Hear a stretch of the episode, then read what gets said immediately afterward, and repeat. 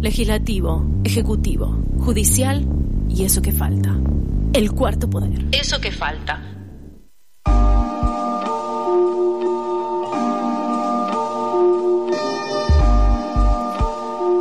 39 minutos nos separan de las 14 y ahora, eh, y en realidad 21 minutos nos separan de las 15 también. Y acá, en el medio de esta unidad horaria, nos vamos a dar un lujazo porque eh, vamos a hablar con lo que yo considero, mal y pronto, eh, un titán de la canción.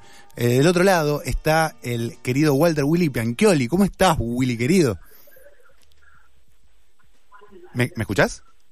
Hola, hola. Hola, Willy, ¿me escuchás? Ahora sí, te escucho muy bajito, perdón. Ok, ok, tranqui. Bueno, voy a, voy a pegar eh, mi voz al micrófono.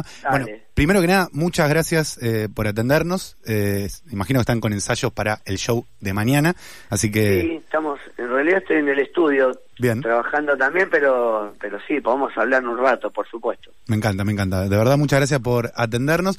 Eh, yo eh, estuve escuchando, había escuchado en su momento y le di ahí como Sí. una, una linda reescuchada a Días por Venir, que entiendo que seguramente es el, el- el protagonista, digamos, del, del, del show que, que van a presentar, de los shows que vienen eh, haciendo. Eh, pero eh, me, me, me llevé una, una, nuevamente una grata sorpresa con ese disco. Eh, quiero que me cuentes un poquito de, de, bueno, un, disco que tiene bastantes aristas, pero una de las más contundentes, sin dudas, metáforas más, metáforas menos, es la presencia de la pandemia que en los procesos creativos eh, se, se coló inevitablemente. Pero quiero que me cuentes de ese disco, cómo fue eh, el- la, la- la grabación, el proceso creativo.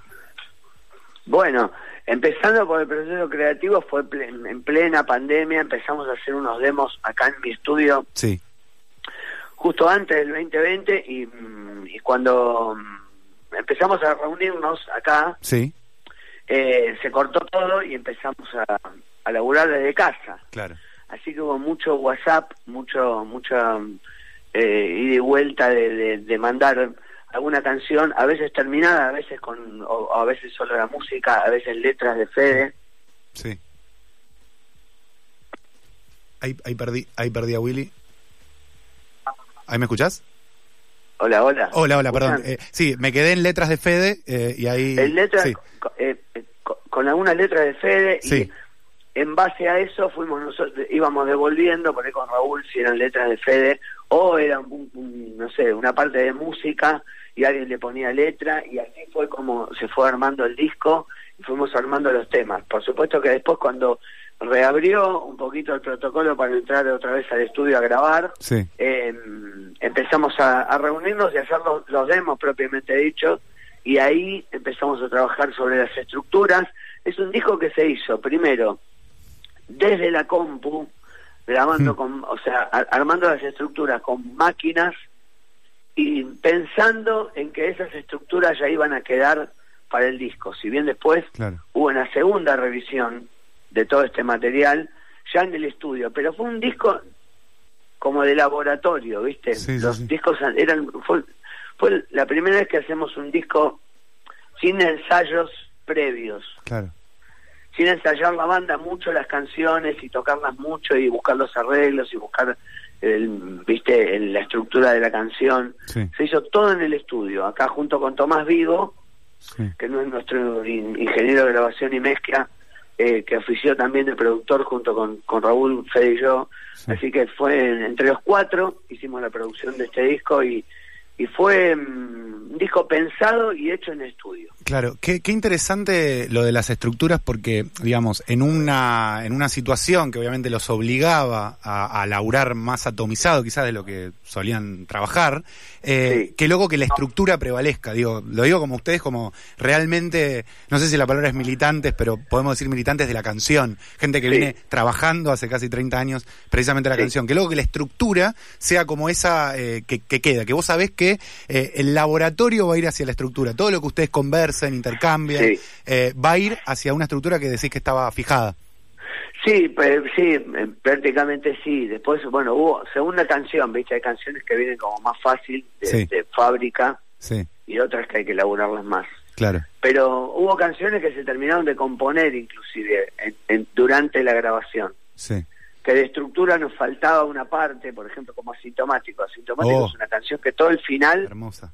Se hizo se pensó para después terminarlo, ponerle letra y después terminarlo, inclusive la melodía de lo que se iba a cantar al final, se compuso sobre la grabación, durante la grabación. Eh, Asintomático es una canción que me gustó mucho, en donde obviamente, bueno, se, se, se explicita quizás eh, este tema pandémico, eh, con un desplazamiento ahí hacia el asintomático emocional, algo así dice. Una balada como segundo tema que, que, que me pareció, me pareció súper lindo. Yo me, me anoté que Días por Venir es un disco sobre las pequeñas y enormes esperanzas, cosa que me parece que está muy presente en, en, en, Pretende, ¿no? pretende que, digamos, mientras todo sigue en pie, como esa, e, en esa tónica, quiero decir. Esos, esas canciones tienen como esa tónica de... Eh, hay algo por lo que, digamos, eh, luchar, por más grandilocuente que suene, pero digo, como que hay un horizonte inmediato que lo loco que, que pensaba es que, que, es un poco lo que se está manifestando ahora, ¿no? Poder volver a salir a la cancha. Sí, sí, bueno, también fue fueron, hubo largos años de como una especie de alejamiento, búsqueda. Sí de, mm, de, renovar un estilo o de encontrarle algo nuevo al rock y al pop y entre y, esos dos discos que fueron un homenaje al rock nacional y el disco de folclore de Mi Flor oficiaron un poco de, de ese espacio que necesitamos por ahí para volver después a la canción que a la que estamos acostumbrados pero con otro con otro oído con otra oreja con otro gusto por por los arreglos también, por la ah. búsqueda de auditiva del audio, de, de, los sintes y de las guitarras.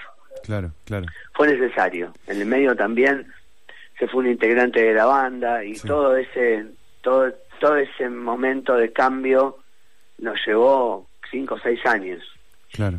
Qué loco, qué lindo también, eh, digamos, eh, escuchar, confirmar que eh, también las influencias de, de, los tipitos se van como ampliando, eh, otras sonoridades se incorporan.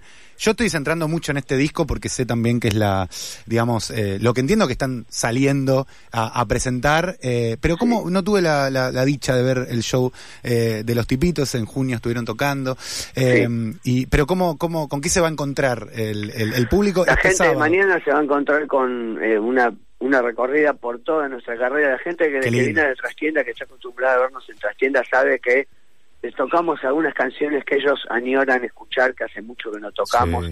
Es imposible tocar todas las canciones que uno ha grabado, porque son 14 discos y es un montón de un montón de, música. Y, mm, pero la gente que viene a la, a la trastienda está acostumbrado a que siempre le hagamos un guiño y siempre le hagamos alguna canción de esas que quedan ahí empolvadas y que uno que dejó de tocar hace un montón y que ellos tienen muchas ganas de escuchar. Así que eso va a suceder. Qué lindo. Vamos a hacer una recorrida por todos nuestros discos y, por supuesto, presentar temas eh, días por venir. Seis, siete temas vas a escuchar y vas a escuchar uno que todavía no hemos tocado. ¿eh? ¿Cuál? ni en el Broadway ni en Rosario, que fueron los lugares donde estuvimos presentando el disco en Córdoba.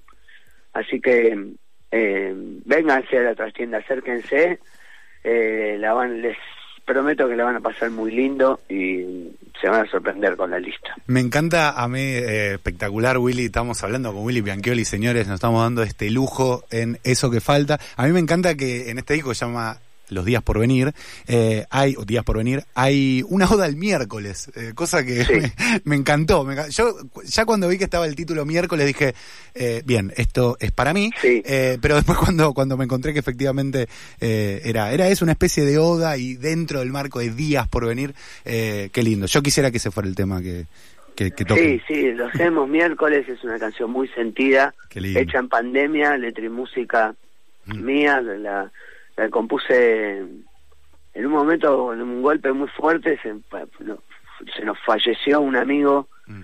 em, de muchos años y fue en ese momento esos esos esos em, velorios o, esos fallecimientos muertes que que no tuvieron despedida ¿viste? claro claro claro entonces fue como muy fuerte viste saber que se había muerto y no poder no tener nada que abrazar viste Sí. Fue muy loco, la verdad. Y, y por eso está ese esa, esa dedicatoria y ese homenaje a nuestro querido amigo.